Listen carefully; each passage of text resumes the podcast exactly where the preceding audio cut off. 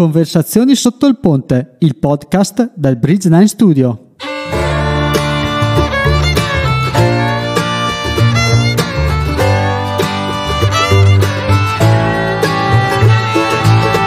In questo podcast raccogliamo insieme storie, consigli e opinioni di persone il cui percorso di vita è fortemente influenzato dalla musica. Andiamo a scoprire insieme l'ospite della settimana.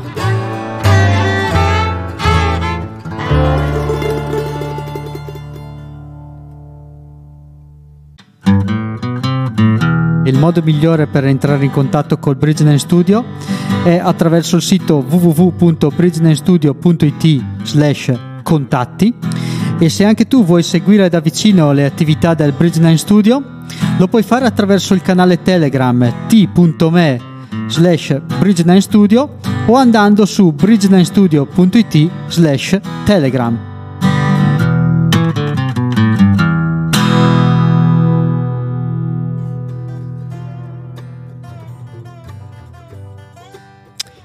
Oggi a Conversazioni sotto il ponte è un onore per me ospitare Diego Galeri.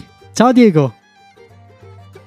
Ciao a tutti, ciao Massimo, ciao. ciao. Un piacere mio essere vostro ospite. Grazie. Eh, Diego, come ben sapranno tutti quelli che ci seguono, è stato il batterista di Timoria e dei Miura, attualmente fondatore e batterista del progetto Adam Carpet produttore discografico, compositore, insomma, chi più ne ha più ne metta. E ci ha messo in contatto il buon Federico Mozzo che è diventato per me il, l'angelo custode, eh, visto che mi ha messo in contatto con molte importanti persone. persone. Eh, appunto, lui che mi ha suggerito poi di parlare con te degli inizi e del periodo dei Precious Time, perché ho saputo uh-huh. ancora diciamo da un mio collega che, ex collega che vi partecipò alla manifestazione che partecipò alla, alla manifestazione del Desco Music di allora che era una delle prime vere e proprie battaglie eh, di band legate alle superiori di, di Brescia è giusto il ricordo? Sì eh, giustissimo, allora il Desco Music eh, è stato un, um, un'esperienza fondamentale diciamo per noi giovani musicisti delle scuole superiori di Brescia. Eh, organizzata da Paolo Salvarani e, e Franco Zanetti, ideata da loro in collaborazione con il giornale di Brescia e alcuni altri sponsor eh, eh, sempre bresciani si svolgevano queste eliminatorie diciamo così eh, settimanali al Teatro della Pace il sabato pomeriggio nelle quali si confrontavano e si sfidavano diciamo, le band eh, che rappresentavano gli istituti superiori dell'epoca. Quindi c'era la, la band che rappresentava il classico Arnaldo il, il, il liceo scientifico la, la, e tutte le scuole superiori insomma. E, mh, mm, lì il primo anno partecipammo ognuno ognuno dei Timoria partecipò con, proprio, con, la propria band e lì ci conoscemmo e l'anno dopo ci presentammo con una nuova formazione e, e quell'anno mm, vincemmo il, premio, il primo premio insomma e da lì diciamo così è partita la nostra, la nostra avventura, la nostra carriera di musicisti in erba. Quando... Ed era molto quando dimmi, avete dimmi. vinto e vi chiamavate già Timoria o era ancora il periodo di Precious Time? No, no, no, no. Ci, allora ci chiamavamo Precious Time eh, perché allora ancora cantavamo in inglese anche se alcune canzoni le avevamo già scritte in italiano e mh, mm, di lì a poco cambiamo, cambiamo il nome e diventammo Timoria già con il perché il pre, il, in, in palio c'era la registrazione di un eh, 45 giri eh, che noi registrammo e già con quello ci eh, chiamammo Timoria. quindi nel, tra la vincita del, del, tra la fine del concorso di Desco Music e la registrazione del, del 45 giri decidemmo che si chiamava Signor No era Signor No e richiamo elettrico e decidemmo di cambiare nome e, dare, e di darci un nome in italiano proprio perché avevamo deciso di, di eh, scrivere i testi in italiano. Certo. Ma quindi già allora avevate le idee chiare su cosa fare da grandi, su chi diventare, oppure è stata una cosa proprio in divenire, fatta di esperienze, vittorie e altro? Allora, ehm, diciamo che vabbè, le idee chiare non le abbiamo, non le abbiamo forse neanche adesso, no scherzo. No, le idee, chiare, le idee chiare, no, forse allora non le avevamo, ma o quantomeno non avevamo l'idea di, di fino a dove saremmo arrivati. Avevamo sicuramente la, l'idea e la passione e la determinazione di fare musica eh, seriamente. Questo sicuro era una, una, cosa che ci accomunava, tant'è che eh, dedicavamo davvero tantissimo tempo alla musica, sia alle prove, sia allo stare insieme, sia all'ideare, a pensare, a, a progettare cose nuove, insomma vivevamo per questa, per questa entità che era la nostra band. E così è stato poi per tutti gli anni a seguire, però già allora era così. Ovviamente tratta- si trattava ancora di una, di, un, di una, passione, chiamiamola così, anche perché eravamo ancora tutti studenti, quindi ovviamente la cosa non ci dava da vivere, eh, per cui era una, una, cosa a cui tenevamo tantissimo e nella quale abbiamo investito tan- tanto tempo, piuttosto che andare in giro a fare i coglioni o andare in discoteca o andare a fare altre cose, andavamo in sala prove e suonavamo eh, eh, spessissimo. Per cui questo è stato il nostro investimento e la nostra det- determinazione in quel momento. Poi pian piano le cose sono cresciute, sono, ci sono capitate tantissime cose belle, eh, abbiamo eh, raggiunto dei traguardi, abbiamo incontrato persone e grazie alla nostra determinazione alla, alle, no, e alle nostre capacità abbiamo poi fatto in modo che la musica diventasse la nostra vita e il nostro lavoro. Certo.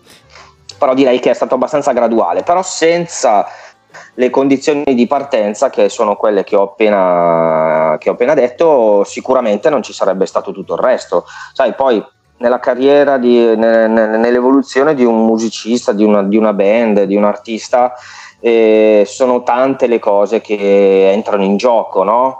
E quindi penso che sia stato sicuramente un, un insieme di, eh, di cose, però di base c'era questa forte passione, questa, questa, questa, attrazione enorme nei confronti della musica e questa passione sfrenata nei, verso i nostri gli strumenti, il fare musica insieme, eccetera. Sì, anche eccetera. perché allora eravate poco più di ventenni praticamente quando avete cominciato. Sì, esatto, esatto. In più allora, adesso sembra di parlare de- della preistoria, ma per certi versi eh, lo era.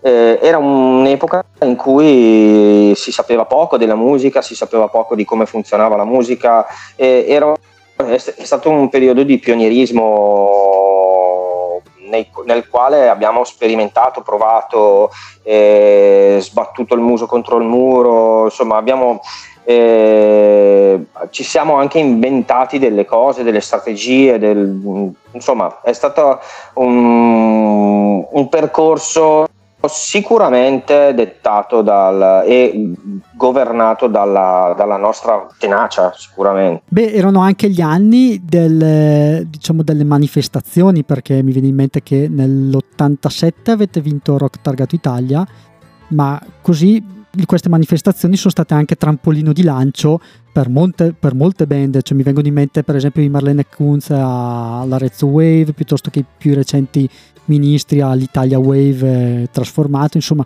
erano, era un periodo diverso probabilmente per fare musica. Cioè, com- cosa voleva dire fare musica in quegli anni? Beh, sicuramente era un periodo diverso, nel senso che, come dicevo prima, tante cose venivano sperim- sperimentate per la prima volta. concorsi eh, rappresentavano sicuramente un buon veicolo per farsi conoscere, per farsi vedere. Eh, c'era anche tanto fermento musicale, iniziava ad esserci una, una grande eh, mh, affluenza di, di, pubblico che veniva a vedere le band italiane, non solamente quelle straniere. C'erano i ragazzi che eh, seguivano le band, seguivano la musica italiana, eh, a tratti la musica italiana funzionava quasi di più di quella straniera in alcuni casi. E per cui band rock, band new wave, band di varia natura potevano comunque tranquillamente andare in giro a suonare, fare concerti, fare tour, fare dischi.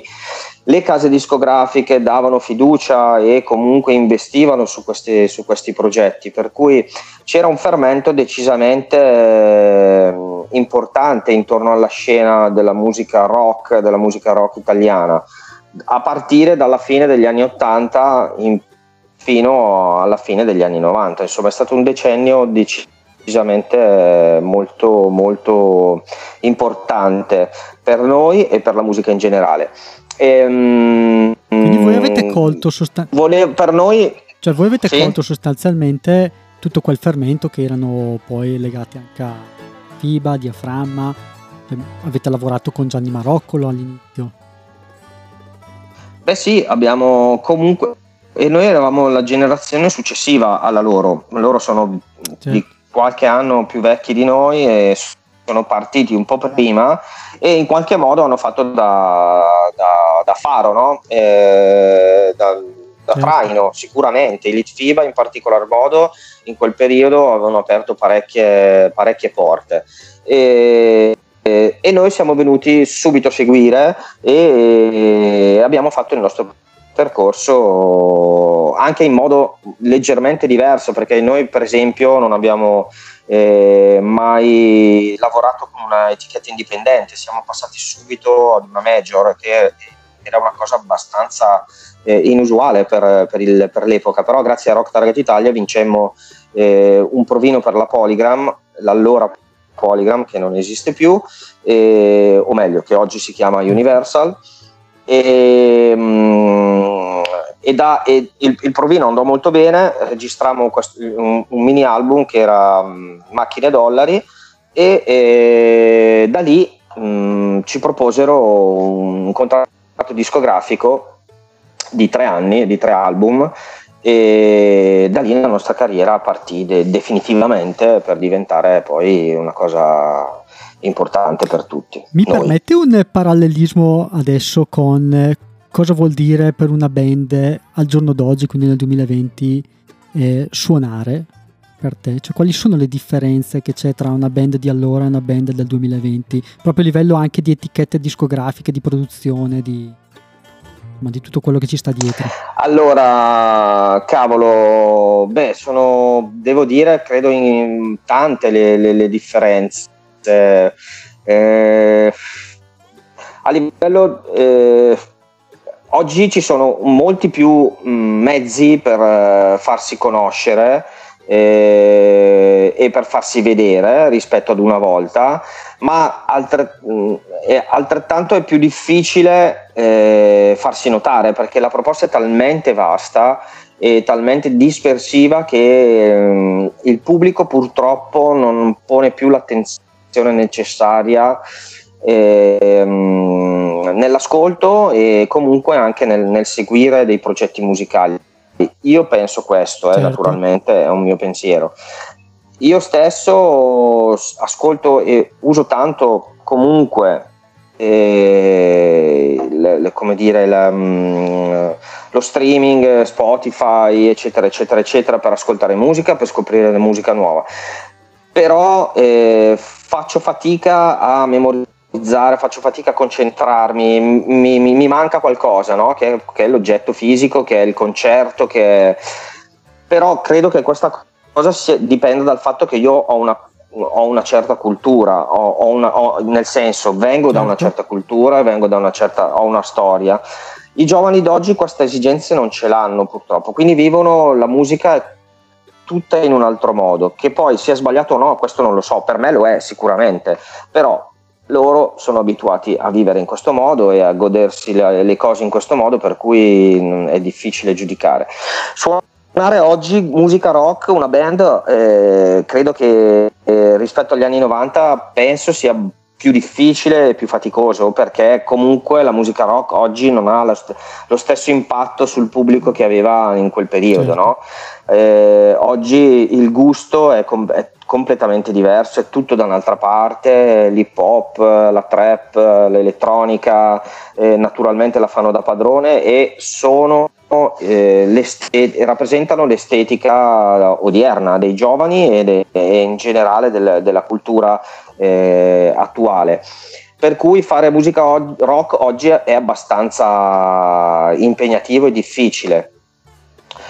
Però comunque credo che pub- un pubblico che segua la musica rock ci sia sempre, magari, eh, magari, è più contenuto, i numeri sono più contenuti, ma i circuiti ci sono, per cui si tratta di comunque fare sempre dei bei dischi di, e di avere un po' di tenacia per farli sentire. Certo. E quindi i, i, gruppi con i quali tu lavori sono gruppi prettamente rock oppure anche tu come produttore spazi?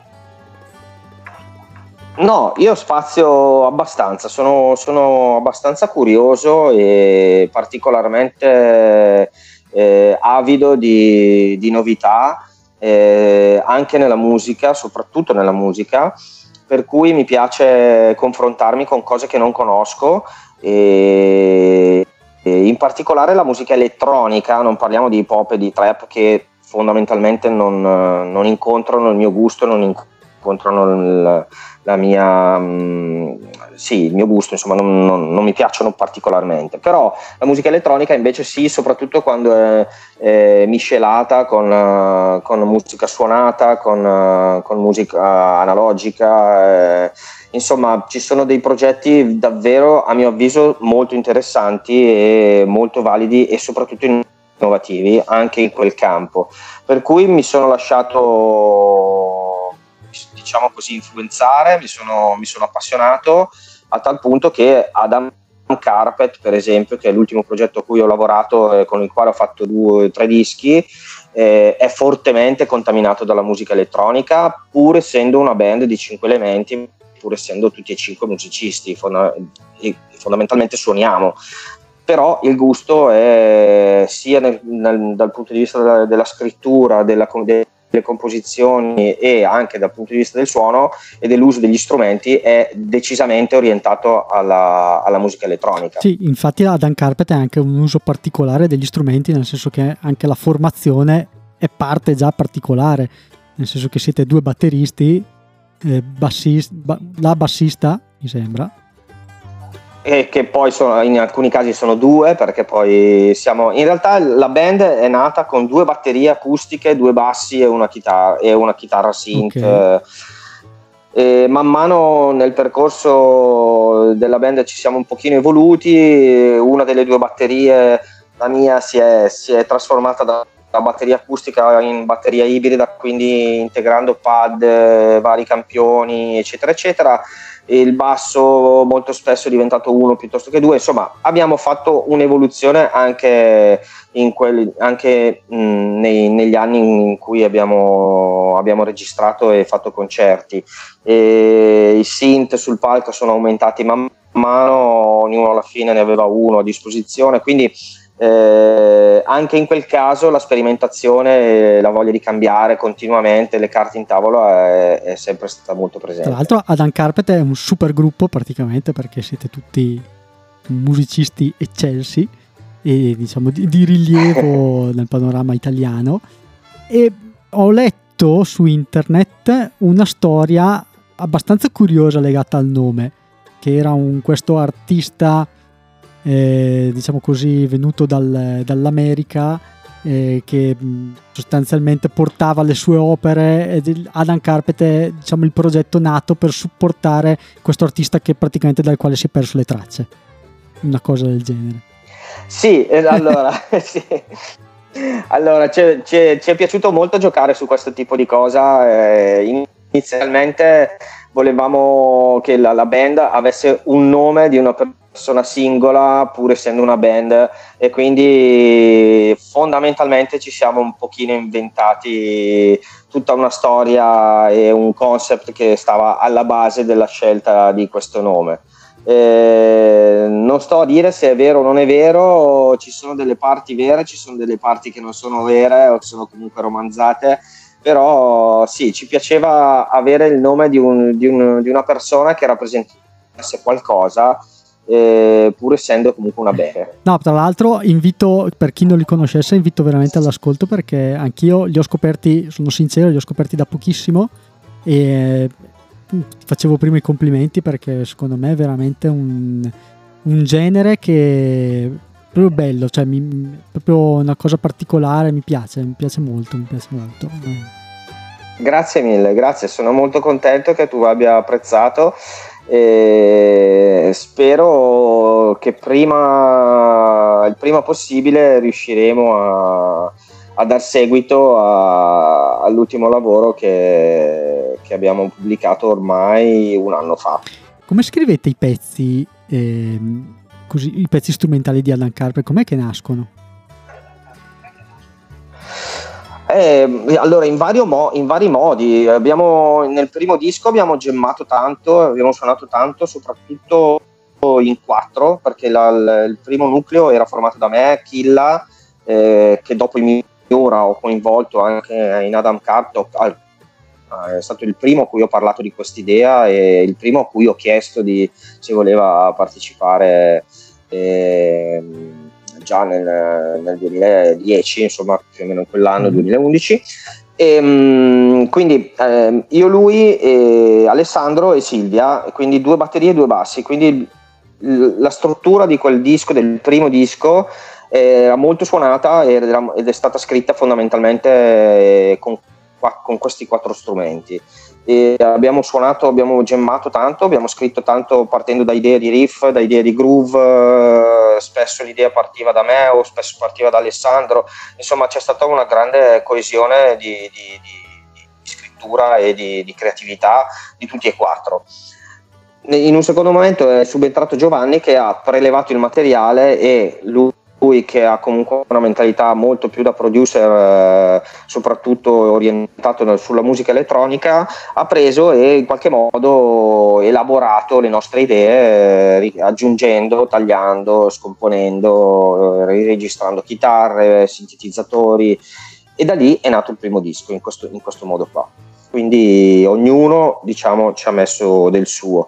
Il secondo disco invece Parabolas è nato invece più da improvvisazione improvvisazioni in studio. Abbiamo preso uno studio di, per tre giorni, abbiamo montato tutti i nostri strumenti, compreso nuovi, le nuove batterie elettroniche, pad, balle varie, e, e, e lì abbiamo registrato circa 5-6 ore di musica partendo proprio dalle delle idee molto molto molto grezze e con dei beat prestabiliti e, e, lì abbiamo buttato giù idee per, per un bel po' e dopo in, in stu- lì qui c'è stato molto più lavoro di eh, post produzione eh, da parte sia di Giovanni che nostra eh, e lì il disco è nato più in quel modo. Poi nel secondo in Parabolas abbiamo aggiunto anche delle parti vocali eh, abbiamo ho sperimentato cantando o comunque usando anche la voce a livello di più ovviamente di strumento eh. che non di cantanti infatti si sente che la, la voce pure io can- ho cantato pure io.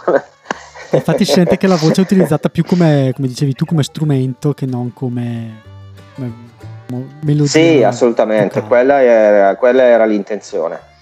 Prima stavamo parlando prima di questa divagazione degli anni 2020 stavamo parlando appunto dell'Itfiba, eh, Negrita, Ritmo Tribale, insomma tutte quelle band che negli anni 90 eh, diciamo, l'hanno fatta un po' da padrone insieme appunto anche ai Timoria. E esiste, esiste per te la generazione senza vento? Cioè l'avete, l'avete sentita proprio questa generazione senza vento? Sì, credo di sì, credo di sì, anche per, soprattutto pensa, eh, cioè, analizzando la cosa eh, oggi a distanza di 20 anni, 25 anni, insomma quelli che sono da, da, dalla metà degli anni 90 ad oggi, e, mh, mi rendo conto che le, i ragazzi cresciuti in quel periodo hanno un forte legame eh, nei confronti eh, de, de, delle band, delle, della musica e, delle, e, del vissuto di quel periodo, proprio perché c'era un clima e un, un'energia molto molto molto forte eh, dovuta a tutta una serie di fattori. Eh, sicuramente la musica è stato un veicolo importante di socialità, di socializzazione, di condivisione, di ideali, di, di, mm, eh, di vita vissuta proprio, perché i, i concerti venivano eh, frequentati da un sacco di gente, le band suonavano se- tantissimo in giro, c'erano un sacco di festival, a partire dalle feste dell'unità, i club, si suonava davvero tanto ed è, e mm, me ne rendo oggi conto proprio perché questa cosa manca. E forse allora non ce ne, non, non ce ne rendevamo mh, conto del tutto. A distanza di tanti anni uno ci pensa e dice cavolo, gli anni 90 erano proprio un momento di, di eh, speciale per la musica, no? al, al, di là del, del vissuto personale di, mio della, di, del mio gruppo, però in generale c'era una, una, gross, una grande energia che poi era tra l'altro a livello planetario, perché ovviamente eh, tutto quello che è arrivato dalla, dalla, dalla scena grunge, de, dai Nirvana, dalla rivoluzione di quel, di quel tipo di band, che esatto, che hanno in qualche modo veicolato il gusto delle persone e dei giovani, eh, ma non solo, anche del gusto de, delle case discografiche, cioè, è, è, stato un, un grande sconvolgimento dal punto di vista culturale. E questa cosa ha generato ha generato una, un pubblico, un popolo di giovani che seguivano quel tipo di musica e, e andavano tutti più o meno nella stessa direzione. Quindi. Forse il rap oggi ha questa, ha questa forza, eh, ma non credo che ce l'abbia così forte. Certo. Quindi mi confermi anche tu che il grunge degli anni 90 ha influenzato parecchio anche la scrittura di mh, diciamo, dei Timoria, ma anche di tutte quelle band che nascevano in quegli anni. Ma sì, sicuramente, beh, ovviamente eh, la, i movimenti che arrivano dal, dagli UK o dagli USA eh, sono sempre eh, vissuti in maniera abbastanza eh, importante da, da, chi fa musica, no? Cioè, è, è ormai cioè, è inutile nasconderselo, gli inglesi soprattutto, ma anche gli americani comunque hanno sempre portato cose nuove eh, nella musica, e soprattutto nella musica rock. Poi, non, senza nulla togliere agli altri musicisti, agli italiani, ai francesi, agli, agli, svedesi, cioè, insomma, chiunque faccia musica lo, lo, fa dal cuore, però è, è abbastanza. Eh, riconosciuto che comunque quei, quei, due paesi diciamo l'hanno sempre fatto un pochino da, hanno sempre fatto un pochino da apripista certo. no? per cui in quel periodo quello che arrivava da là era quella cosa lì cioè la, il, il suono degli anni 70 rivisitato e mescolato con il punk con l'hardcore e chi più chi meno però quello era l'imprinting di quelle, di quelle band e quindi sicuramente anche noi ne abbiamo, ne abbiamo, abbiamo assorbito eh, quel tipo di, di, di, attitudine nel fare musica, ma non solo, perché poi... Eh, Più che altro secondo me era proprio un, un, modo di vivere, probabilmente. Cioè, io faccio sempre, mi, mi, mi è venuto questo sì. paragone mm. che era la generazione X che aveva individuato un po' quella generazione degli anni 90 del Grange la paragono un po' a quella che è la generazione senza vento in Italia, sostanzialmente. Ah beh sì certo, beh, è, quella, è quella fondamentalmente, sì sì sì assolutamente, beh, il periodo esatto. è quello e quindi ci siamo. Il, il fatto è che per quanto ci riguarda in realtà sicuramente quella è stata una grande influenza ma non è stata l'unica perché la nostra band eh, sem- era composta da da, da, musicisti molto curiosi, ognuno, ognuno nel proprio campo, ognuno a proprio modo, però avevamo sempre questa, for- questa, forte attrazione verso le cose che non conoscevamo e verso cose diverse. No? Quindi c'era chi ascoltava, chi era, era, si era fatto comunque influenzare dall'hip hop americano, dal primo, dai Cypress Hill, Carlo Alberto, il Lorca. Chi dalla musica inglese, chi dal metal. Io sono sempre stato un grande appassionato di, di musica pesante, quindi partendo dagli, dai primi Iron Maiden per arrivare ai Metallica, agli Slayer, insomma gli, i Pantera, li ascoltavo tantissimo, quindi nel, nella band confluiva di tutto davvero, dalla musica degli anni 70, dai Beatles, dai Pink Floyd, al prog rock, al, al metal appunto, l'hip hop, il crossover, quando siamo andati in Francia abbiamo suonato con un sacco di band francesi eh, che facevano musica alla Lean Biscuits, diciamo così, e, e, e, vai, pure quella è stata una grande influenza. Poi c'è stato, insomma, davvero di tutto. Quello che ci veniva in mente lo facevamo lo, e lo facevamo però a modo nostro, credo con una, una buona dose di personalità. Curiosità, la batteria di 2020 Speedball è triggerata? Sì. Eh, sì, la cassa okay, sì. La cassa infatti spacca. è proprio lì bella dritta. Sì, tra l'altro anche lì è stato un esperimento anche lì abbastanza pionieristico eh, sì. perché io non avevo mai visto una di drum in vita mia e, e credo neanche il fonico Max Lepore, eh, o quantomeno l'aveva vista ma non l'avevamo mai usata. Insomma, ci abbiamo perso delle notti intere a cercare di, di, fare i settaggi giusti per far prendere tutti i colpi, ne prendeva di più, ne prendeva di meno. È stato un, davvero un lavoro, un lavoraccio incredibile, però alla fine ha funzionato e il sound era super, super potente. No, infatti, infatti si sente, si sente. Infatti, eh, appena, appena glielo chiedo se la batteria Torniamo un po' alla generazione senza vento, centro, bella piena. Assolutamente. E era proprio quello che volevamo e, e, io ero molto felice. Hai qualche aneddoto particolare da, da raccontarci relativamente a quelle, quelle, registrazioni? Ma Dio, aneddoti, poi io cioè, ce ne sono tanti. Dirtene uno in particolare faccio un po' fatica, però è stato un periodo davvero, in, ma non solo quello di, certo. di, 2020, in realtà sono stati quegli anni da, dal 93 al 97, sono stati davvero anni super intensi in cui abbiamo vissuto a 100 all'ora in tutti i sensi. E vivevamo sempre in giro, a casa pochissimo, concerti, registrazione e, mh, davvero è stato un periodo intenso. molto molto bello, molto, molto intenso, assolutamente. Quanto ha pesato a Diego la, lo scioglimento dei Timoria nel 2003?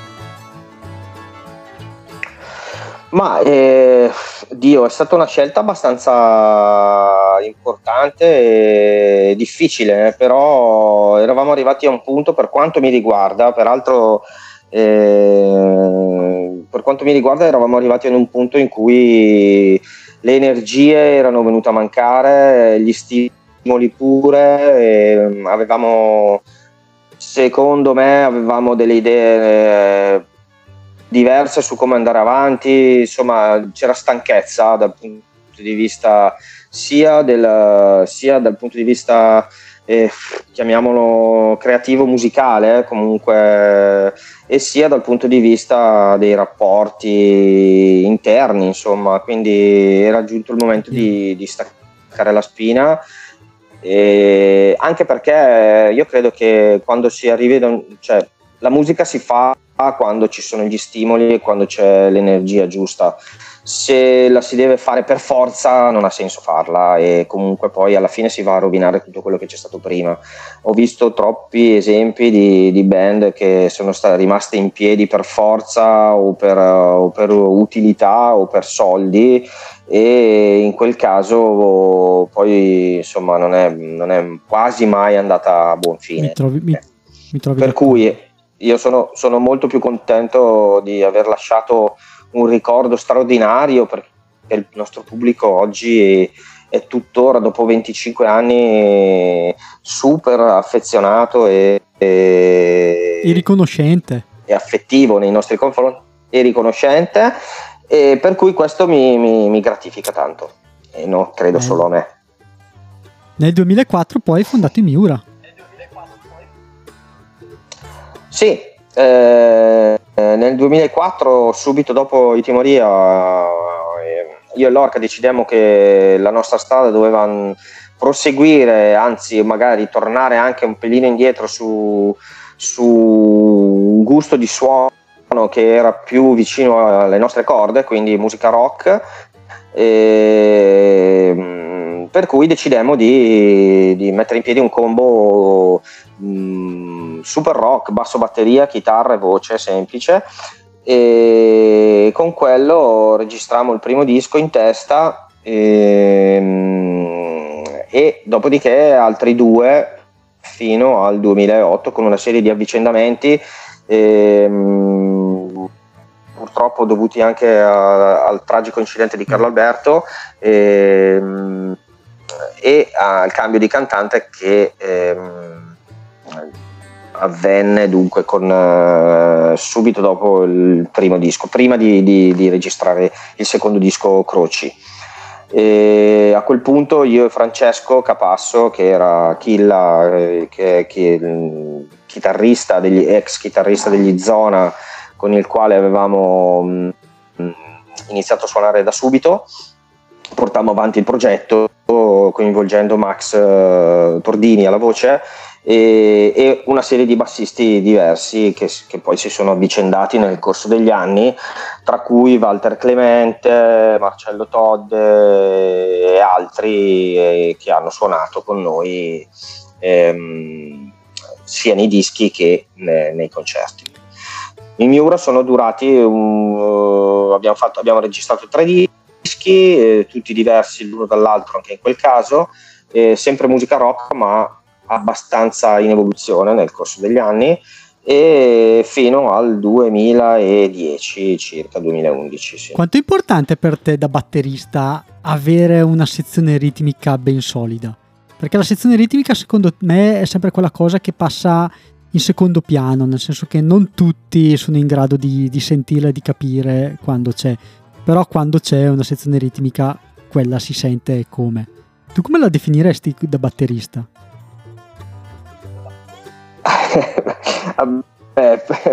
Eh, gio- gioco in casa, nel senso che comunque è, è fondamentale per quanto mi riguarda eh, una band che o un, un, qualsiasi progetto, un, un qualsiasi eh, sì, gruppo, band, chiamiamolo come vogliamo, eh, con un bravo batterista in qualche modo sta in piedi. Mm, eh se, se, anche, se il chitarrista non è, non è, straordinario, ma il batterista Tira. è solido, come dicevi tu, la, la, musica in qualche modo sta in piedi. Magari non sarà bellissima, ma ci, ci sta. Se il batterista è scarso, tutto il resto proprio non funziona. E, mm, e chiaramente è una, è una qualità, è una caratteristica che difficilmente si nota o comunque si, si individua eh, eh, con precisione, ma si sente subito esatto. quando manca. Eh, eh, anche l'ascoltatore medio o comunque l'ascoltatore che non si intende di musica o di, di, di, musicisti, di strumenti, eccetera, eccetera, quando un batterista è scarso, sì. sicuramente la musica gli piace meno. Poi mi piace sempre l'allineamento batteria-basso, insomma, quando vanno insieme. Beh, quello è fondamentale, insomma, eh, basso e batteria sono proprio devono eh, andare in qualche modo in simbiosi. E per fortuna, io ho avuto la fortuna di suonare sempre con bassisti di gran livello e, questo mi ha, mi ha permesso di, di divertirmi sempre tanto. Un motivo per il quale sono sempre stato comunque abbastanza attento nel, nel, nel, coinvolgermi e nel farmi coinvolgere o nel, o nel coinvolgere musicisti che avessero questo tipo di caratteristiche. E quando il basso manca, nel senso che magari è sostituito da un synth, ritrovi lo stesso feeling a livello di batteria o, o devi cercare in qualche modo di... Eh, Beh no, lì si suona in un altro modo, credo, comunque c'è un approccio leggermente diverso, anzi no, neanche troppo leggermente, insomma con un bassista suoni con un, con un umano, con una persona che ha comunque che, con la quale vai in simbiosi, no? con la macchina sei tu che ti devi adattare alla macchina ovviamente, quindi se c'è un basso synth eh, o pre-registrato o comunque eh, in un altro modo suonato, comunque il feeling è sicuramente diverso. Eh, con Adam Carpet per, per esempio abbiamo sempre ehm, diciamo così suonato tanto ma tanto anche con, uh, con sintetizzatori, con uh, metronomo costante in tutti i concerti dall'inizio alla fine, con parti sintetiche magari in qualche modo preregistrate che si sommano, quindi un approccio alla musica completamente diverso rispetto a quello che avevo avuto prima, eh, quale, nel quale appunto c'era basso, batteria, chitarra, 1, 2, 3, 4, si parte, si suona tutti insieme e si va. E, ehm, questo devo dire che per me è stata una scuola fantastica e, ed è stato un mondo cui, nel quale ho voluto entrare e, e che mi ha uh, particolarmente affascinato e, e, ehm, e, divertito perché poi alla fine mi sono, mi sono che diventa fondamentale divertirsi beh, è fondamentale, sì, per fare musica bene bisogna, bisogna divertirsi. La tua etichetta invece? Eh, Prismo Paco, sì, è nata nel 2008, e è un'etichetta molto molto piccola e molto, diciamo così, eh, casalinga, nel senso che sono solo io a, a gestire tutto quanto, quindi diciamo che il, um, l'impatto che ha questa etichetta sul mercato discografico è abbastanza, abbastanza piccolo, comunque di, di, piccola portata. Però diciamo che riesco a pubblicare dischi che sia per quanto riguarda il contenuto creativo, sia per quanto riguarda l'attitudine, mi, mi colpiscono e mi, e, e mi entusiasmano. E alcuni di questi dischi li ho prodotti artisticamente, altri invece li ho semplicemente pubblicati, però quando mi arrivano delle proposte interessanti, se, troviamo, se si trova l'accordo con l'artista e ci si viene incontro, si, si, cioè, più che altro, e si stabiliscono si stabilisce un contatto, diciamo così, empatico tra me e chi, e chi vuole mh, mm, e chi mi propone il disco, allora si, fa, si, cerca di fare il miglior lavoro possibile per farlo conoscere. Eh, Una cosa che ti diverte, a, insomma. Al, a, ad un pubblico più vasto. Sì, fondamentalmente sì, molto. A me piace, mi piace scoprire, o comunque mi piace dare, dare voce a a, a, chi nella musica crede e a chi della musica fa la propria vita. Eh, quindi faccio il possibile per dare un, uno spazio eh, a, a, queste persone. Poi a volte ci sono riuscito, a volte meno, eh, però io cerco sempre di essere molto chiaro in partenza, ecco, non prometto nulla. E, ci metto solo della buona volontà. Infatti hai collaborato anche con i New Dress, per, che è una band nella quale anche io ho suonato, militato per un paio d'anni, per fare un pezzo con loro. L'ho saputo oggi. Tra l'altro. Sì, sì, sì, sì, beh, conosco Jordan da, da tanti anni e quando mi ha proposto di, di, fare un, di, fare un, featuring sul loro disco, naturalmente ho accettato volentieri abbiamo passato una giornata in studio, abbiamo registrato um, un brano e, ed è uscito nell'ultimo album eh, e ne sono stato molto contento, assolutamente, è venuto molto bene, loro sono una grande band, oltretutto fanno un tipo di musica che per me, eh, che a me piace molto perché è molto orientata all'electro e alla new wave degli anni 80 che io ho nel cuore e per cui esatto, ben venga. Una, diciamo una combinazione. Questo qua. Da ascoltatore di, diciamo, di tanta musica, Eh, abbiamo parlato prima, abbiamo fatto un accenno prima uh-huh. a mhm. Spotify piuttosto che a questi servizi di streaming.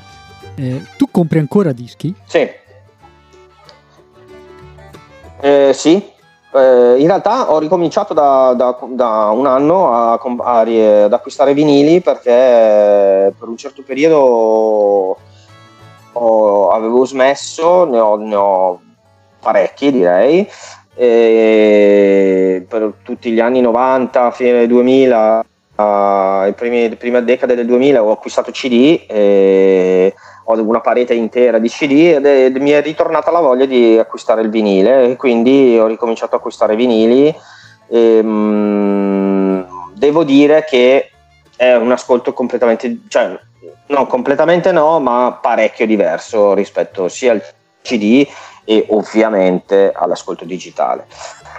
La cosa che mi piace sicuramente è l'oggetto, così come compro i libri stampati e non leggo i Kindle insomma sono, mi sto riscoprendo più vintage di quanto pensassi. E allora ne parlavo, ne parlavo sono... proprio qua a, a, queste conversazioni con eh, un DJ di Roma che ho avuto il piacere di avere qui ospite, che lui ne, diciamo, ne sa proprio un sacco di musica, lui ovviamente è super collezionista di uh-huh. vinili e ne parlavamo insieme appunto che è proprio la gestualità la cosa che cambia, nel senso che con un vinile io lo prendo, lo scelgo, lo prendo, lo apro, lo metto sul piatto e me lo ascolto dall'inizio alla fine perché anche l'ordine delle canzoni ha comunque per le band, come tu saprai benissimo, anche voi immagino avrete perso nottate a decidere l'ordine delle canzoni sui dischi, eh, tutto, assume tutto un significato dal, dal, dall'immagine, cioè non, è, non, è, solo musica, è proprio l'oggetto in sé che, che porta valore.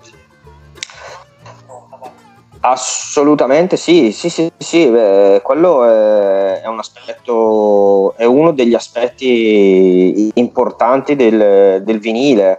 Ehm, mi rendo conto che oggi però è veramente molto difficile riuscire a far capire questo tipo di cose ai, ai, ai più giovani. Eh, perché non, non rientra proprio nel loro modo di, di, di intendere le cose, proprio è una cosa eh, che appartiene ad un'altra epoca. È chiaro che bisogna com- comunque trasmettere determinati valori relativi alla musica, relativi all'ascolto della musica, l'importanza che hanno certe cose nella musica, però non, non, si, potrà, non si può pretendere che un, un 14enne si metta ad ascoltarsi un vinile tutto di fila dall'inizio alla fine, seduto sul divano con le cuffie eh, io credo che sia una cosa abbastanza improbabile e impossibile. E I giovani d'oggi ascoltano 30 secondi, skippano o comunque ascoltano le playlist un pezzo alla volta per artista, raramente ascoltano l'album e quando lo ascoltano lo ascoltano proprio perché quello è il loro artista preferito. Insomma, è, è, è tutto un altro modo più che altro sai, diverso. sai cosa secondo me la cosa grave è che lo ascoltano da queste casse qui anche, anche, certo, anche, anche. Assolutamente. Cui, cioè, oggigiorno i brani vengono fatti Infatti una... bene sulle, dalle casse del telefonino. il, il, riferimento mm. è la cassa. Che è agghiacciante. È agghiacciante, ma è, è, così. Purtroppo è così. Uno fa, si fa un culo così con, con, studi di registrazione, microfoni, strumenti belli, eh, le Fender del 67 e poi lo ascolti dal telefonino. Allora tanto vale che lo fai con i plugin. esatto, esatto. no, vabbè, questa è una battuta, però, eh, però un po' è vero, insomma, è così. Oggi la musica funziona, funziona così, ma ci sono de- comunque delle sacche di resistenza forti, importanti, e, e, poi ognuno si ritaglia lo spazio che vuole. Insomma, io ascolto i vinili, lo stereo, il piatto che in casa ce l'ho, mi compro i vinili, so dove andare a comprarli, gli altri se l'ascolteranno come ne hanno voglia. Quale album consiglieresti uscito prima del 2000? Allora, io ne ho selezionato uno che è questo, guarda, te l'ho preparato, che, ho, che ho anche in vinile ma non l'ho tirato fuori, se vuoi dopo te lo, te lo, te lo, te lo prendo. Eh, ho sia vinile che CD ed è una band americana eh, di Washington DC, si chiamano Fugazi, questo è il repeater, non so se è il, non so che disco sia, ma è del 90. Non so se è il primo, il secondo, il terzo, sai che sinceramente non me lo ricordo, ma credo che sia uno dei primi.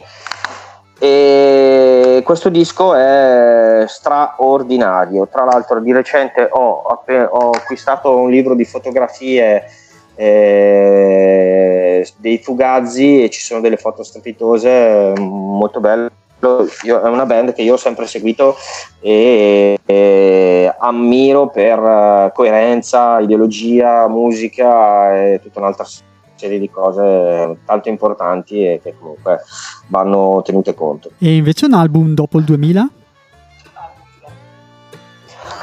Album dopo il 2000 invece questo che è un Mogwai. disco dei Mogwai eh, Mr. Beast eh, anche questo credo che sia uno tra i primi è del 2006 adesso non ci vedo ma eh, l'avevo letto prima eh, Mogui, band straordinaria strumentali anche qui credo che questi abbiano avuto un fortissimo impatto nella, nella scelta di eh, mettere in piedi Adam Carpet per quanto mi riguarda eh, perché da quando ho scoperto Mogui e tutto il filone di musica strumentale post-rock eh, de, de, della prima metà de, della prima decade degli anni 2000 eh, e da lì mi si è aperto un mondo e mi ci sono letteralmente buttato. Li ho visti dal vivo un paio di volte, una qualche anno fa a Roma e dal vivo sono davvero una band straordinaria. Certo e questo disco in particolare. Andremo ad ascoltarceli. Assolutamente, ve lo consiglio e te lo consiglio, fatti tutta la discografia dei Mogui perché sono veramente incredibili. Anche loro hanno, hanno poi sperimentato un sacco sia dal punto di vista della, del suono, sia dal punto di vista della scrittura, sia dal punto di vista del, dell'uso degli strumenti, partendo dagli strumenti elettrici fino ad arrivare alla musica elettronica, insomma, varie commistioni. E, mh, hanno spaziato tanto e meritano assolutamente. Un libro sulla musica ne hai? Un libro sulla musica? Sì, guarda, ho, ho, ho, eh, un libro che ho letto di recente ed è, è questo, Ok. Ed è un libro, eh, è la, la, storia dei Black Flag scritta da eh, Marco Filopat. Eh, Black Flag che sono una band americana, eh, pionieri dell'hardcore, eh, band nella quale ha militato eh, per un certo periodo Harry Rollins al, alla voce e vari altri musicisti e che hanno, come dire, scritto, paro, eh, scritto, delle pagine fondamentali per quanto riguarda il punk hardcore eh, americano eh, a partire dalla, dalla, dal metodo di gestione della band, quindi totale, in totale autonomia, con eh, etichette indipendenti, tour organizzati da, da soli, furgone, insomma è una storia davvero davvero interessante, cose che sembrano di eh, quasi difficili da credere, ma successe Aneddoti nascosti. Aneddoti, ma, ma, sopra, ma, più che altro, più che aneddoti, proprio un modo di concepire la musica straordinario di, di, e quindi di vivere la musica, no? Quindi loro ovviamente partono ben prima di noi perché sono della, della metà degli anni 80, primi anni 80. Ti, si vede proprio che parlando con te, che ci siamo conosciuti praticamente oggi, si vede proprio che tu sei un appassionato di musica, ti piace, eh, ti piace vivere de- de- della musica sì. e, e ti ricon- cioè, ascoltando poi gli Adal Carpet ti riconosco poi in quel genere lì, in quel genere dove ci si perde all'interno delle, delle proprie riflessioni, dei propri ritmi. Ah beh, decisamente sì, assolutamente, sì sì, io vivo, vivo, vivo la mia giornata dedicando, dedicandomi costantemente alla musica, che sia come dicevo l'etichetta, poi io insegno anche batteria, quindi in qualche modo anche nell'insegnamento parlo di musica, faccio conoscere la musica anche ai più giovani, cerco di, di trasmettere la passione non solo per la batteria o, o comunque le nozioni meramente tecniche di, di lettura, di scrittura e di, di, solfeggio ritmico, eccetera, ma anche di, di musica come, come, stiamo parlando oggi, quindi spesso faccio vedere video, faccio ascoltare dischi, suoniamo le canzoni, faccio conoscere delle cose che i ragazzini abitualmente non, oggi non, difficilmente conoscono o hanno la possibilità di conoscere. Quindi in qualche modo fa, suonando la batteria, insegnando a suonare la batteria, insegno anche ad appassionarsi alla musica, che è la cosa E anche per me i miei insegnanti di chitarra, che sono quasi tutti passati praticamente da queste, da queste interviste qui, stati i primi che, che, ho, che ah, ho, localizzato. Okay. Anche, Bre, bre, bresciani, esatto. immagino. Luca Gallina, Matteo Mantovani, insomma sono stati tutti i miei insegnanti di chitarra. Ah, Matteo lo conosco, certo, molto bravo, cavolo. Eh, Maurizio Viola, liutaio, non so se anche lui è come nome l'hai sentito. Oh, questo, sai che questo non me, lo, non me lo ricordo. anche loro sono stati però... veicolo di, di, di conoscenza di musica per me, perché appunto andando da loro come insegnanti di chitarra mi sostanzialmente mi, mi dicevano prova ad ascoltare questo piuttosto che facciamo un pezzo dei Beatles certo Ma, Matteo Mantovani è, è, stato colui che mi ha fatto conoscere i Beatles io ero grunge, grunge, grunge, nirvana, nirvana mi ha detto ma magari lascia perdere un po' quelli lì e comincia a ascoltarti un po' i Beatles comincia a ascoltarti un po' George Harrison che magari ascolti un po' di musica diciamo che va un poco oltre effettivamente aveva ragione è così eh beh cavolo sì anche perché poi dai Beatles hanno pescato tutti, quindi è giusto, è giusto sapere da dove arrivano esatto. certe cose. Dove ti possiamo individuare sul web? Eh, allora, vabbè, i, le mie realtà musicali, diciamo così, hanno tutte una, uh, un sito web Adam Carpet, eh, adamcarpet.com, uh, Prismopaco e prismopaco.com eh, quindi i siti esistono. E poi ho ovviamente pagine Facebook dedicate a qualsiasi progetto musicale io abbia fatto e, e il mio profilo Instagram che è a mio nome, quindi questi sono i, i, i social che bazzico abitualmente. Ne ho anche altri, ma fondamentalmente non, non, li, non li, considero, quindi evitiamo di, certo. consigliarli. Progetti nel breve? Progetti nel breve eh, ne ho diversi in ballo eh, sto portando avanti parallelamente.